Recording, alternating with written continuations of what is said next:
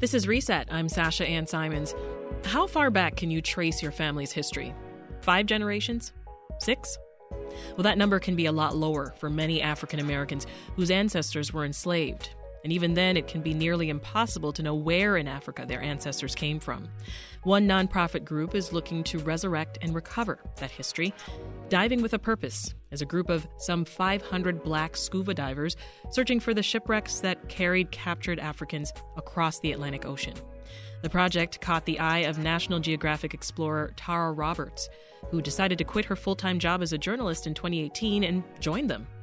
Through this exploration, Tara became the first black woman explorer to be featured on the cover of National Geographic. And she joins us now. Hi, Tara. Welcome to Reset. Hi, Sasha Ann. It's great to meet you. You too. I, I want to hear more about this work. You have focused, Tara, mostly on women's empowerment and gender equity. So, talk about how this particular project fits that mold. Oh, that's an interesting question. Um, well, I think that all of this is about identity. Um, it's about feeling strong in who you are um, and understanding where you came from and whose you came from. Mm-hmm. So I think that this work um, of uncovering slave shipwrecks and of honoring the past gives us pathways to better understanding who we are um, yeah. and who we are in the world. Yeah. We'll talk more about the, the folks involved in the nonprofit organization Diving with a Purpose. And how'd you find them? it was completely by accident. I happened to be visiting the National Museum of African American History and Culture in Washington, D.C. Mm-hmm. And in the museum on the second floor, there is a picture of a group of black, primarily black women in wetsuits on a boat.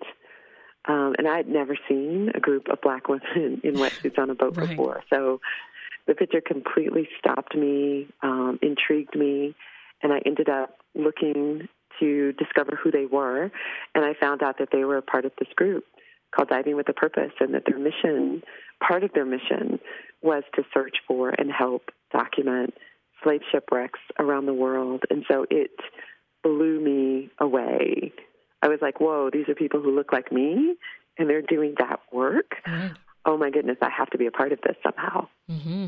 And and once you decided to become a part, you had to learn how to dive. You didn't even know how to dive. Is that right? yes. Yes. So you, I you had qu- to get into a class. Yeah, you quit your job and, and you mm-hmm. had to learn and, and get certified. Yeah, I had to get certified and to participate in Diving with a Purpose's training, you have to also get 30 ocean dives under your belt. So I had to spend some time out in the ocean trying to get my dives in. I can imagine. Wow. Well, I'm also curious about how, once you're down there, how you know when you've come across a slave trade shipwreck and not something else. Oh, um, I would say that that proof has to happen way before the divers get involved um, because most slave shipwrecks were built in the 1600s, 1700s, when boats were still being made primarily out of wood. So when these ships wreck, they don't wreck intact. Um, they are scattered pieces on the ocean floor.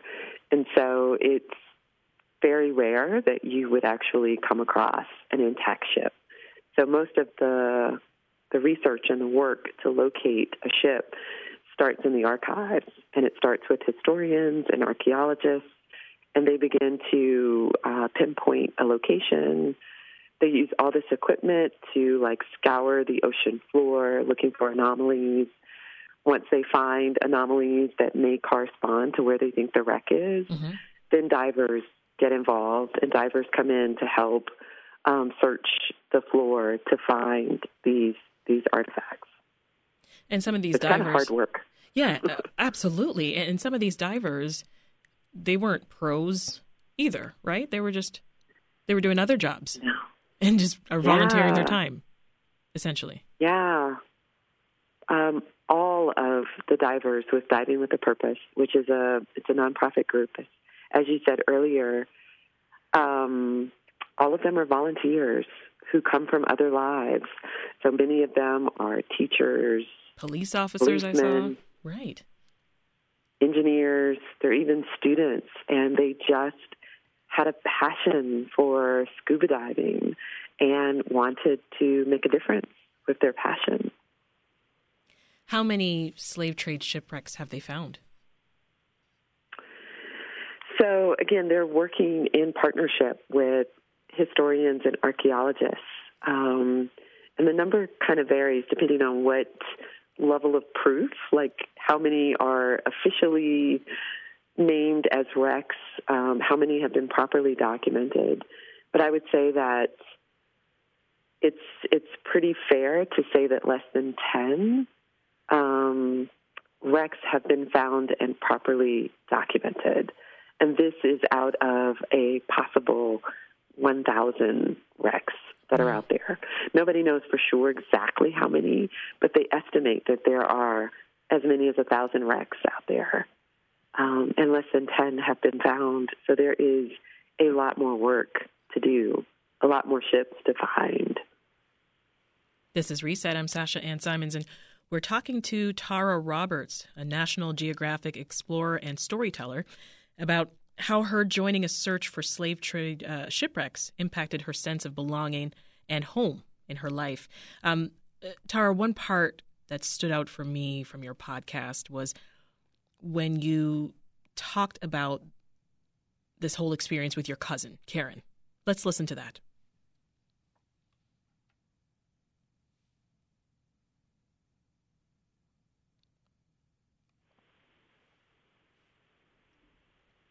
Not sure if we can locate uh, that that clip there, uh, but can you tell us more about uh, your podcast, Into the Depths? Sure. So it's a six part um, narrative series, and in it, you are following my journey as I follow these divers around the world. We travel to Mozambique, South Africa, Senegal, Benin, Togo, Costa Rica, um, around the U.S., Alabama, and Florida doing this work. Mm-hmm. And the podcast tells the stories of the ships that we're searching for.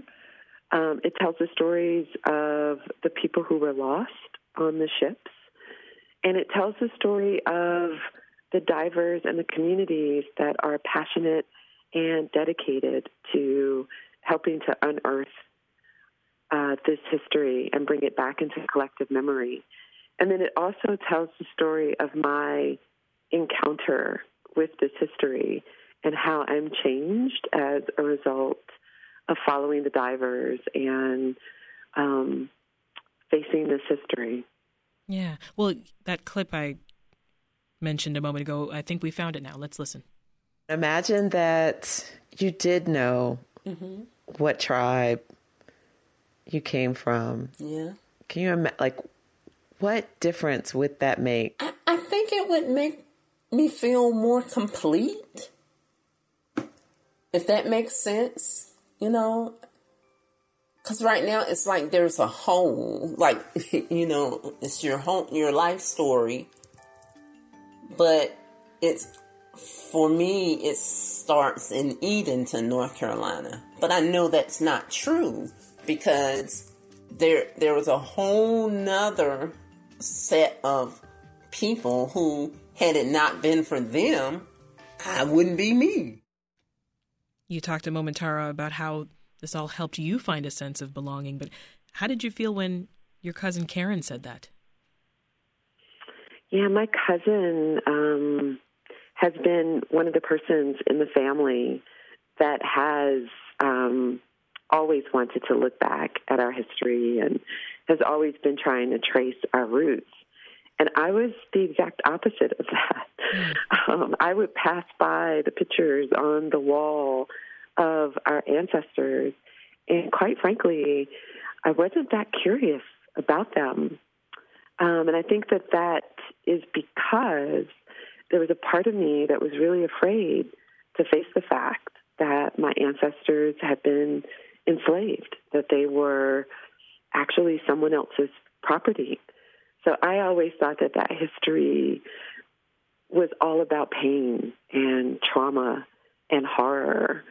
But what I discovered through this work of searching for slave shipwrecks and of facing the past is that there's life in that past. Um, but it's not just stories of pain or stories of death, that stories of black people are full. um, I ended up hiring a genealogist as a part of this project and tracing back, and we were able to find all of this information about my ancestor who was born in 1837 and who was born enslaved. Mm. He was the one of, one of the ones that I was afraid to look back at. But I found out that like he had a an incredible life. He was a real estate investor. He fought in the Civil War. He was an activist. Like there were all these stories that were so much bigger than just the story of enslavement. But I think when we look back at black stories, at black past, mm-hmm. we tend to center inside of that pain and trauma and not see the full humanity of those ancestors. So this work, I think, has um, has opened that up for me yeah. and helped me see more. This work has also led you to become the first Black woman explorer on the cover of National Geographic. Has that sunk in yet? it's so wild. I think it's still sinking in. No, it's uh, it's amazing and it's crazy. Like who knew? mm-hmm.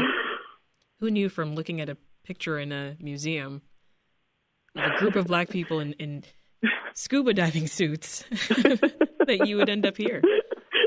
Exactly. And I was somebody who grew up with National Geographic. I used to read it as a young person. Um, and I always loved these stories of, you know, adventure and exploration. But I never imagined that I would be able to tell one of those stories. Like, yeah. well, let me not say I never imagined. Like, I didn't know that it would be possible. Like, I hoped, I wished, I, you know, wanted to be a great storyteller yeah. and to tell stories of people encountering each other and knowing each other more.